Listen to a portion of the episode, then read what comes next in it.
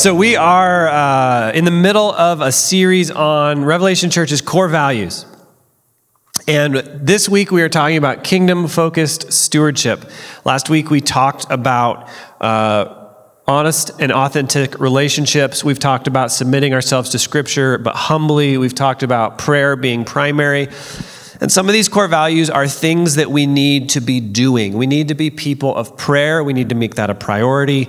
Uh, we need to have an attitude to the way we approach Scripture that is humble. We need to cultivate relationships. Um, those are activities that we need to engage in. Stewardship is a little bit different. Uh, stewardship is something that we are all already doing. We are all stewards. But the question is whether or not we are good stewards whether we are focused on the kingdom of God in our stewardship. A steward is someone that takes care of something that doesn't belong to them, something that has been given to them on loan. And for us, if we are Christians, we recognize that everything that we have has been given to us as a gift by God. As we think about stewardship, if you've been in the church uh, for a, a, while, you, you may have heard stewardship talked about like this. Um, if you have your Bibles and can turn to 1 Corinthians 4, uh, I'm reading out of the CSB, so it doesn't even say stewards here, but um, when I was growing up in 1 Corinthians 4, I was taught a, a, person who thinks, a person should think of us in this way as servants of Christ and managers of the mystery of God. That would be stewards of the mysteries of God. In this regard, it is required that stewards be found faithful. And the idea I was given growing up was that, and I don't know if this was intentional or not, but the idea of being faithful is kind of like we think of dogs. I don't know if you are a social media person, but there's a whole category of social media devoted to dogs. And uh, they don't even say dogs, they say things like 15 pictures of goob puppers. Which I don't understand, but people are so excited about how cute dogs are, about how silly dogs are, about how fun dogs are that they just they lose their minds over dogs. And this is kind of how I think we see faithfulness. Like a, a good dog, good dog that just that comes and sits by you and puts their head on your lap and it's just a faithful dog. There's not really any obligation put on that dog other than just to be a good dog. And stewards are supposed to be faithful, and so we can walk away from that going like, well, you know what? I love Jesus. So that means I'm a good steward. But that's not really true. If you, if you think that about that at all, a steward is someone who's been given responsibility to manage the goods of another person. And in that ex- situation, faithfulness is marked by how well you managed what you've been given. And this is really clear in the story that we just read in Luke. And when we think of stewardship, we should be thinking more about this kind of stewardship, a stewardship with responsibilities, than a stewardship that is just about, like, well, I, I love Jesus and that's enough. So in Luke chapter 19, Jesus has just uh, visited Zacchaeus' house, the wee little man. And Zacchaeus has um, had an experience with God, and he's decided that his greedy way of lifestyle is, is not doing it for him, and he is going to follow Jesus. He's going to give half of his wealth away to the poor, and Jesus announces that salvation has come to his house.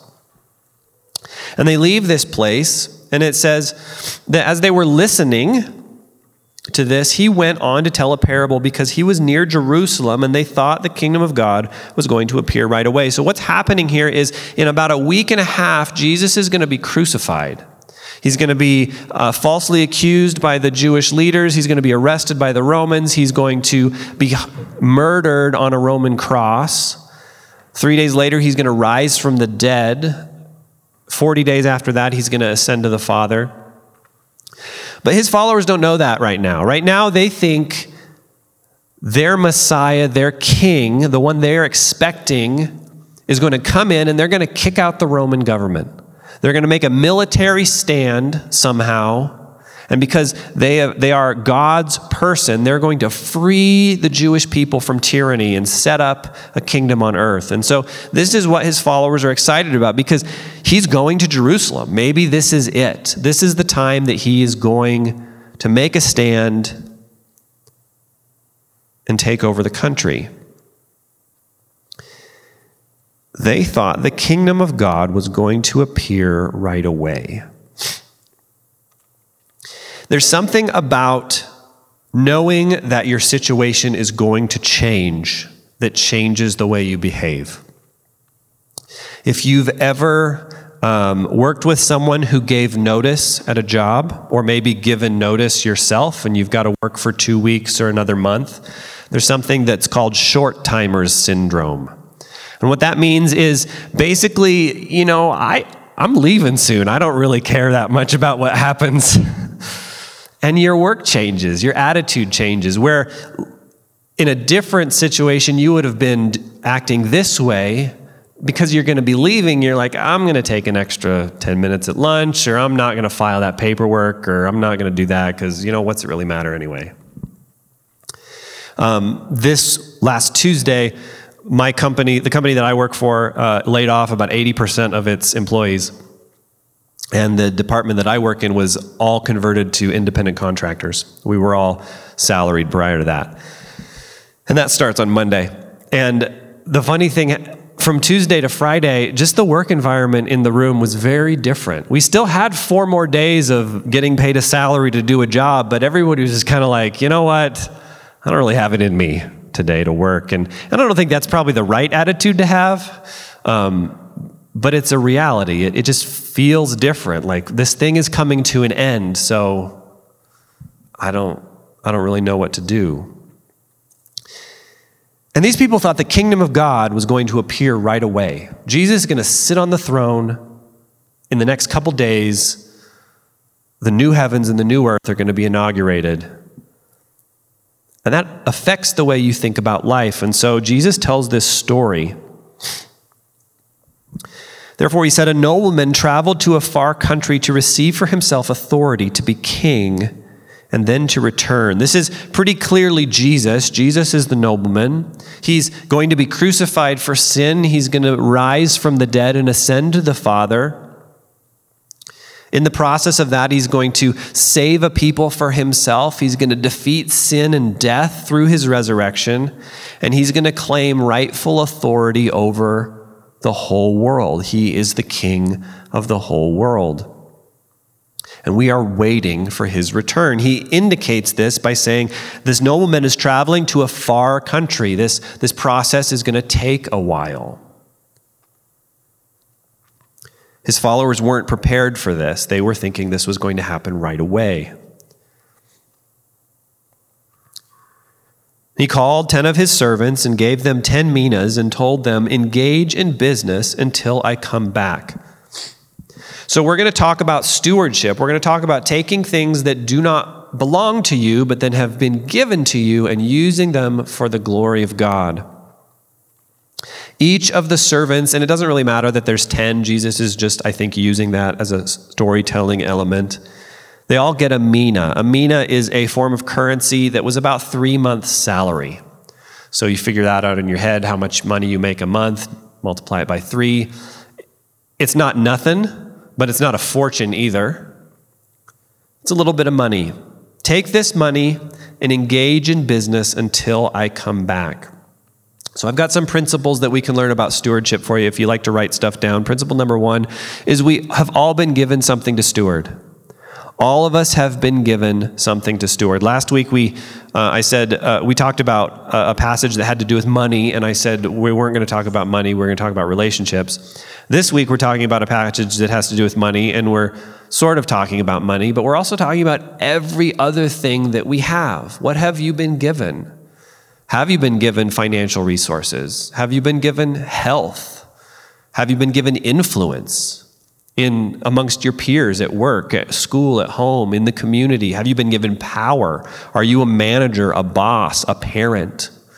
Have you been given ability? Can you write or paint or build or think well?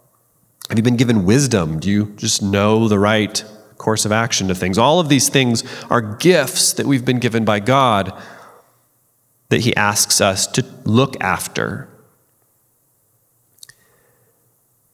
In verse 14, it says, But his subjects hated him and sent a delegation after him, saying, We don't want this man to rule over us. This is a weird little uh, inter- interlude in this story. It doesn't seem to fit at first. There are people in this kingdom that don't want the king to rule, that don't want him to reign.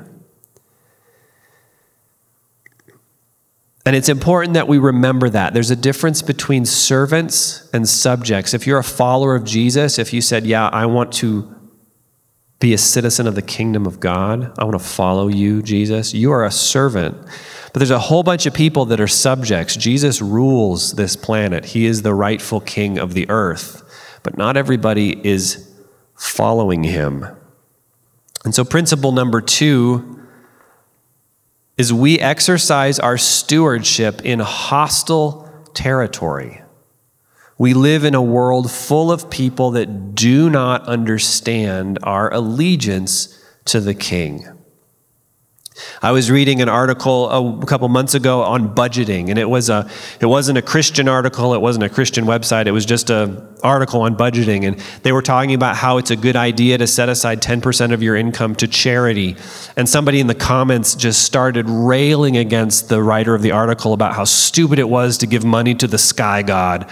And just, I mean, he was just bitterly atheist and, and hateful in his comments. And somebody pointed out, like, you could give your money to the Humane Society if you wanted to. It's just like a nice thing to be able to do.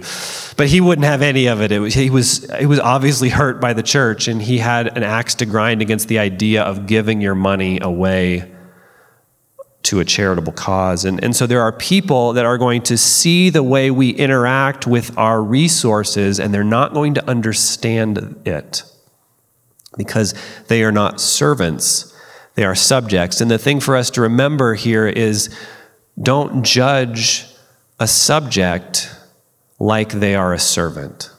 Don't treat someone who doesn't know Jesus, who doesn't understand who God is, like they should, because they don't.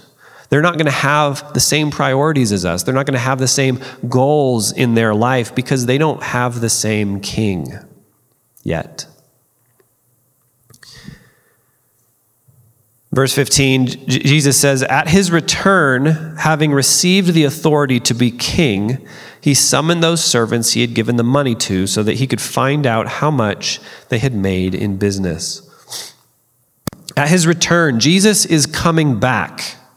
This is this is all throughout the Bible. This is, there are very few things that I think I would die for. This is one of them. Jesus is coming back. He will rule and reign, the Bible says, with a rod of iron. That doesn't mean that he will be an evil ruler. That means his rule will be absolute. He will destroy sin and death and right all the wrongs in the world. And this is the big picture of the gospel. Sometimes we, we lose sight of this. We think the gospel is Jesus died on the cross for my sins so that I can go to heaven when I die. And that's part of it. That's good news for us. But the gospel is that Jesus is the king of the entire world and he is going to restore it to the way he wanted it to be. He's going to transform every aspect of it for his glory. If you think about most of the stories Jesus tells about the kingdom of God, he talks about this big picture gospel. We need to keep in mind that Jesus' salvation that he brings is personal to us, but it is also for the whole world. Romans says that creation groans in anticipation of the return of Jesus.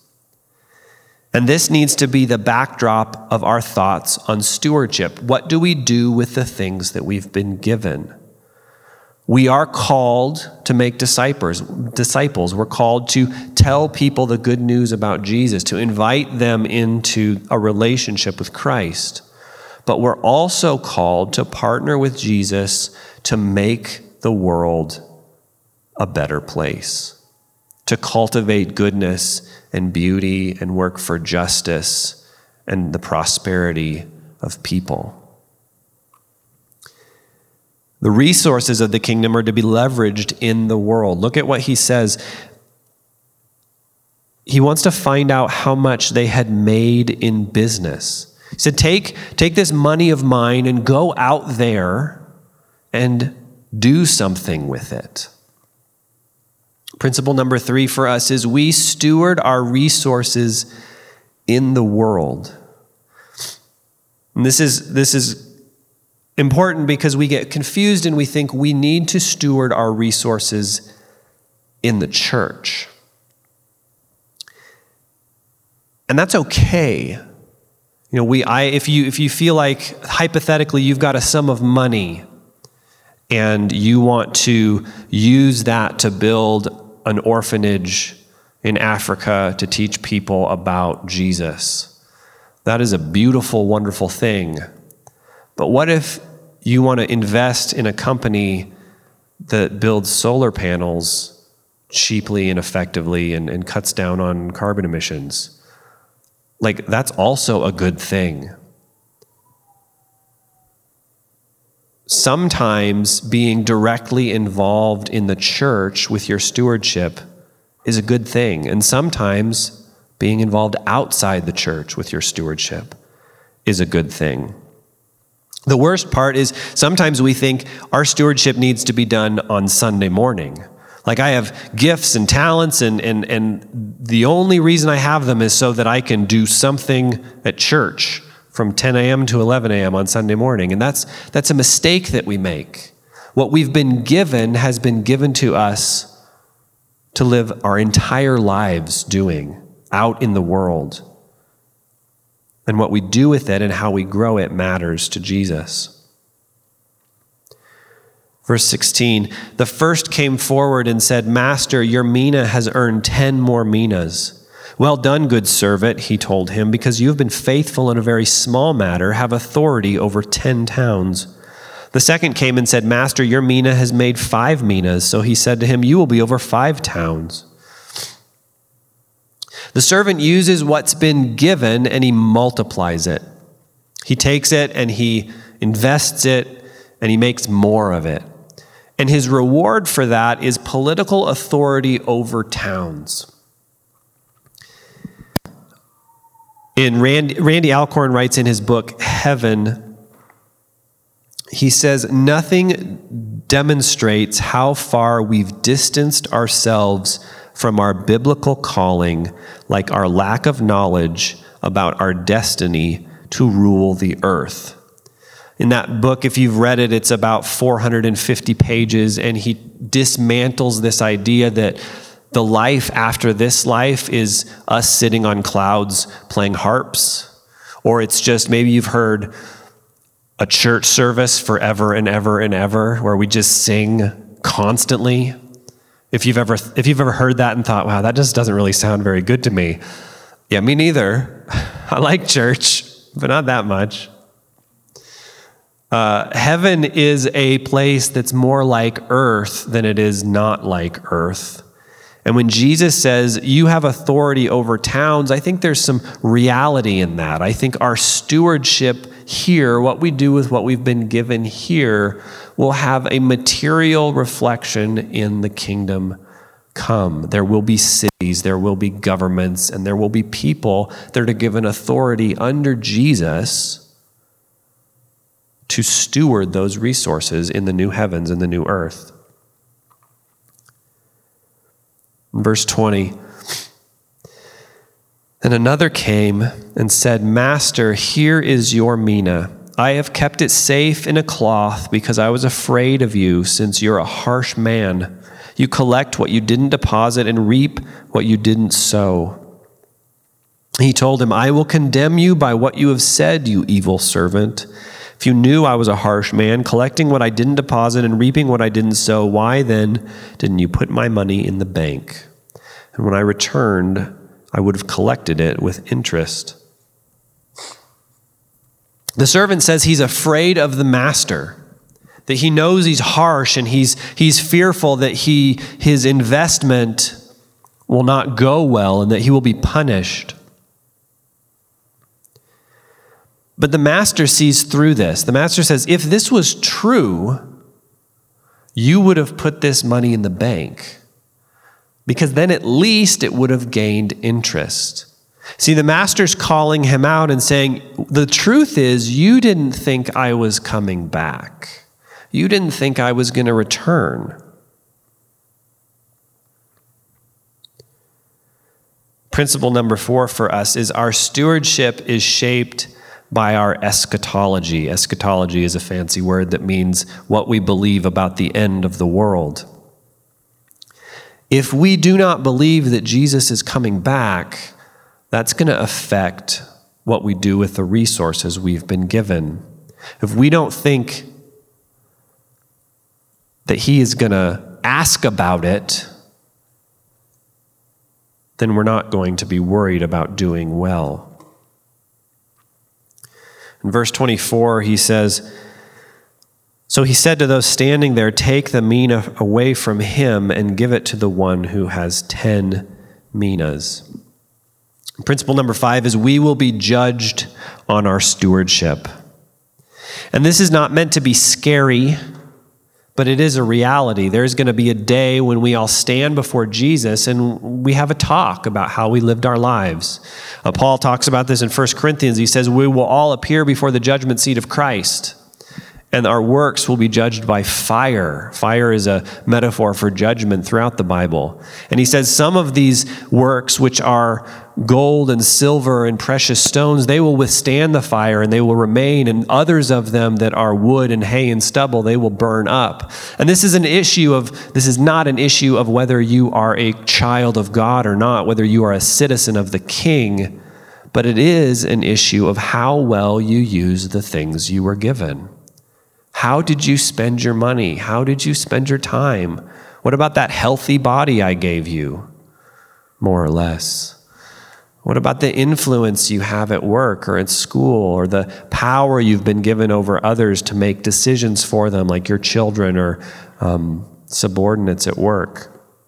What about those talents that you've been given? How have you used those?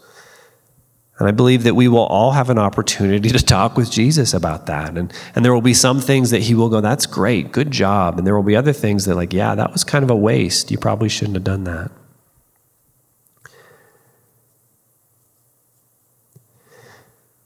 And so, with this backdrop, what do we, what, what can we take away from this idea that that helps us have a kingdom-focused stewardship? And I've got five things for us personally, and then three that I I feel like we can um, apply to the church as a whole. And the first thing is we are responsible to steward the things we've been given by the King. And if you ask, what are those things? It's all the things. If you have control over something, it's yours to use.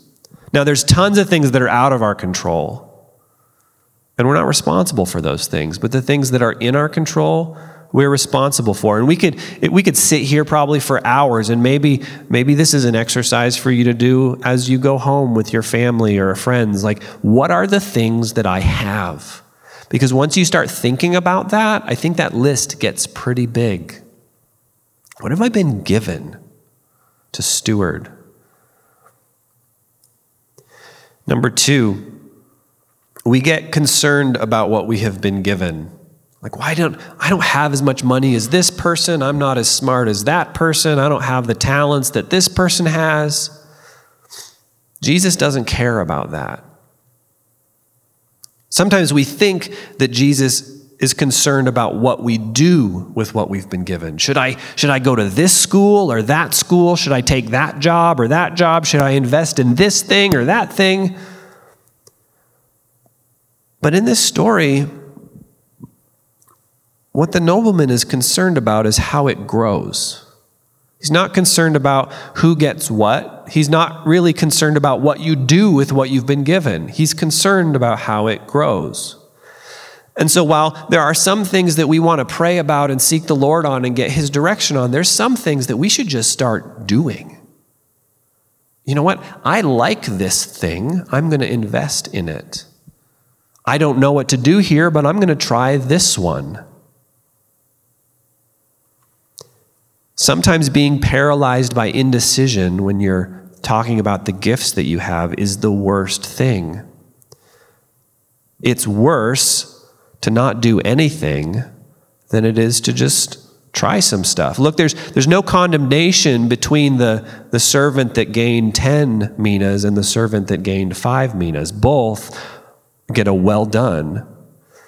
And we're so fearful sometimes that we're going to take what we've been given and do the wrong thing with it when maybe the wrong thing is to do nothing at all. Number three, our lives will look different than those outside the kingdom because we have different responsibilities. I'm going to read this quote from C.S. Lewis that I did last week again because I like it. He says, I do not believe one can settle how much we ought to give. I am afraid the only safe rule is to give more than we can spare. In other words, if our expenditure on comforts, luxuries, amusements, etc. is not is up to the standard common among those with the same income as our own, we are probably giving away too little. If our charities do not at all pinch or hamper us, I should say they are too small. There ought to be things we should like to do and cannot do because our charitable expenditures exclude them. What Lewis is saying is all things being equal, if I make $50,000 a year and my neighbor makes $50,000 a year, my lifestyle should look different because I devote some of my income to be giving away to others and my neighbor buys a jet ski. And that's okay because as servants, we have different responsibilities. We've been given a job to do. And it should look this way in a variety of contexts. Sometimes you're going to make decisions about how to spend your time that your friends that aren't Christians are going to go, What are you doing? Like, we're all going to go out late and do this thing. Like, yeah, I'm not, because I got to go to church in the morning. I work with a bunch of guys who will not come to church because, man, Saturday night is the second night we get drunk and I need to sleep in on Sunday morning which I, I mean, I get it. I, but I would say my change your priorities. I have different priorities. I need to go to bed early on Saturday night. The things we watch, the things we do, the way we spend our money and our time, it's going to look different because we have a different job to do. And that's okay. There's not a judgment against people because of that, because they're not servants. They're they're just subjects. And we hope that they become servants. We hope that they decide to follow Jesus. Number four is this idea of vocation. This kind of ties into the second point about just doing something. Vocation is the idea that we've all been given a job to do that's different than our neighbors. Sometimes you're super passionate about something, a cause, um, a, a doctrine of the church, a style of music, whatever. And because it's so exciting to you, because you're so into that thing, you think everybody else should be into that thing too. And then you find out that they're not, and then all of a sudden they're heretics, or they're not as mature as you are, or maybe they're not even saved. And the thing is, God gives us all different passions for a reason. I was listening to a podcast last week, and they, they were talking about the issue of racial reconciliation and abortion, and how this one. Um, the, the host of the podcast was saying that he's been told that that if you are passionate about racial reconciliation, you are outside the will of God because the most important political cause for the church is the abortion issue. And he was saying, no, that's not true because some people are called to be on fire about ending abortion. Like that's that's an important thing and abortion is a great evil that the church should stand up against. But other people are called to other causes. And that's okay. And whether it's a whether it's a social cause or a charity or a job or a, a a major in school or a choice in your life. We, my wife talks to people all the time about education. We homeschool our children, and homeschoolers are notorious for thinking everyone else is subpar for not homeschooling, which is awful. And she talks to moms who don't homeschool and they feel guilt from the church, but there shouldn't be guilt because it's okay. Everybody makes decisions for their family that are the hopefully prayerfully that are the right decisions for their family. And your vocation and my vocation are different. And we should be willing to love that about one another instead of criticize one another for it. And number five, Jesus is not coming back tomorrow unless he does. This story highlights the fact that we need to be diligently working for the cause of Christ. He's been giving, giving us jobs to do, talents to have, resources to use, specifically because He is not here. And since He is not here physically, we need to work hard for His cause. But we also need to remember that He could come back at any time. And that when He does, He's going to ask us to give an account. What did you do with what I gave you? How did it go? That's a tension that we have to keep in balance. It's easy, it's easy to act like he's just never going to return and live your life accordingly. And it's also easy to get so focused on his return that we miss the world going by around us and we squander the resources that we've been given. So we have to keep those ideas in tension. As we close, I've got a couple things that, since this is one of the church's core values, this should affect the way the church as a whole conducts itself. And I've got three things that, that if you were at our family meeting last month, you've heard some of this, but one of the things that we like to keep in mind with regards to stewardship is, is the budget categories of the church. There's basically four categories of our budget outreach, ministry, operations, and staffing. Outreach is funds or resources that are used to tell people the good news about Jesus. Ministry is funds that are used to build up the body of Christ. Operations is how we keep the lights on, and then staffing is, is paying people.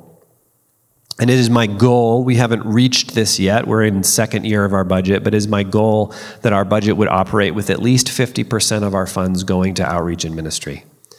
Because I think that those categories, spending resources to tell people about Jesus, spending resources to build up the body of Christ, those are the things that have the greatest return for the kingdom. Um, there's, there's things that we need to do to, to pay our rent, to pay our utilities, to um, make photocopies and, and buy communion bread, and, and all of those things are necessary. But as much as we can give to helping us grow closer to Jesus and letting other people experience who God is, I think we're making good stewardship decisions if we do that. And so that's my hope in the next, maybe not the next budget year, but maybe two years from now, we can work towards having a budget that is at least 50% outreach and ministry. Um, second thing that I like to think about with regards to the church is that our greatest resource that we've been given is one another. The people in our body are the greatest gift that God has given us. And we are not best used on Sunday mornings. And what I mean by that is there are jobs to do on Sunday, but we get in the habit in the church of, of thinking that the only way I can serve God is by having a job on Sunday morning.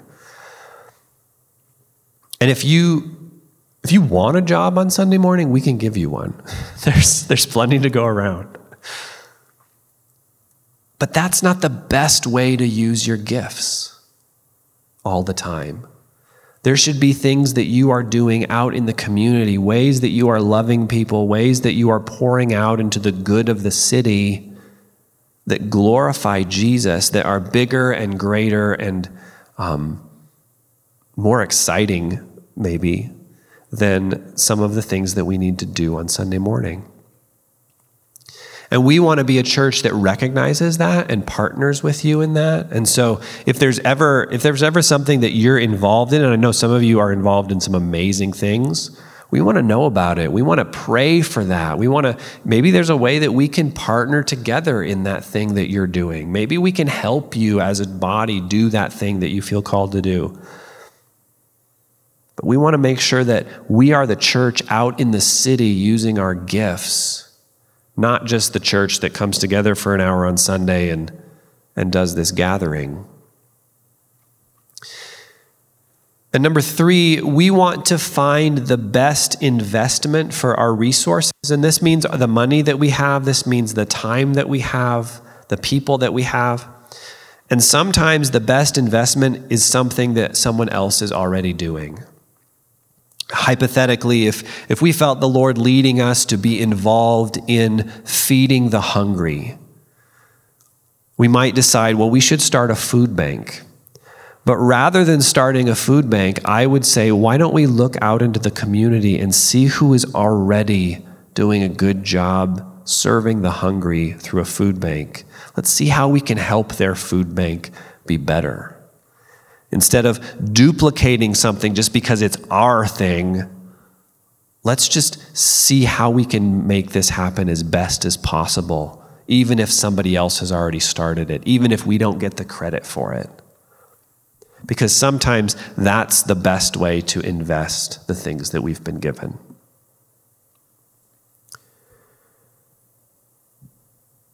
So we want to be people that are kingdom focused in our stewardship because we are all stewards. We've all been given something. And it's up to us to whether we're going to use it wisely or unwisely. Because someday Jesus is going to talk to us about it. But all these things that we have have been given to us as gifts. And to see that as a gift, to see our finances, to see our relationships, to see our abilities as gifts should bring us joy. We've been entrusted. The, the servants in the story, they got, they got the king's money. Here, hold on to this for me. I trust you. Take care of this while I'm away. That's the relationship we have with Jesus. Take care of this while I'm away. And we'll talk about how it went when I come back. And so, my encouragement to all of us this morning is, is to just begin to think through those things. What, what do I have, actually? Not, not what does that person have that I don't have, but what have I been given? How has God blessed me? What can I do with my body, with my mind, with my relationships? What can I do with the resources I've been given? And how can I best use those things to tell people about Jesus, to bring goodness and beauty into our community, to promote justice and the prosperity of life? The things that Jesus is doing, remaking this world into his kingdom, how can I be a part of that? with what I have. We sang a little bit this morning, and we're going to sing some more that Jesus is coming soon. And we want to be people that are always aware of that. Our King is coming soon. Maybe tomorrow, maybe 10 years from now, we don't know but we get the opportunity to steward his resources until he comes back. And he said, Until I return, because when I return, we're going to have a big dinner. And I'm going to, I'm going to have bread and cup with my people. But until I do that, I want you to remember me. Look forward to that dinner that we're going to have together with the bread and the cup. And so we're going to share communion.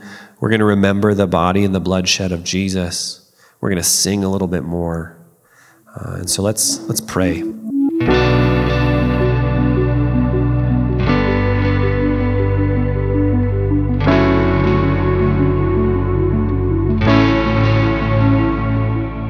You've been listening to the Revelation Church Coeur podcast. Learn more about Revelation Church at revelationcda.com.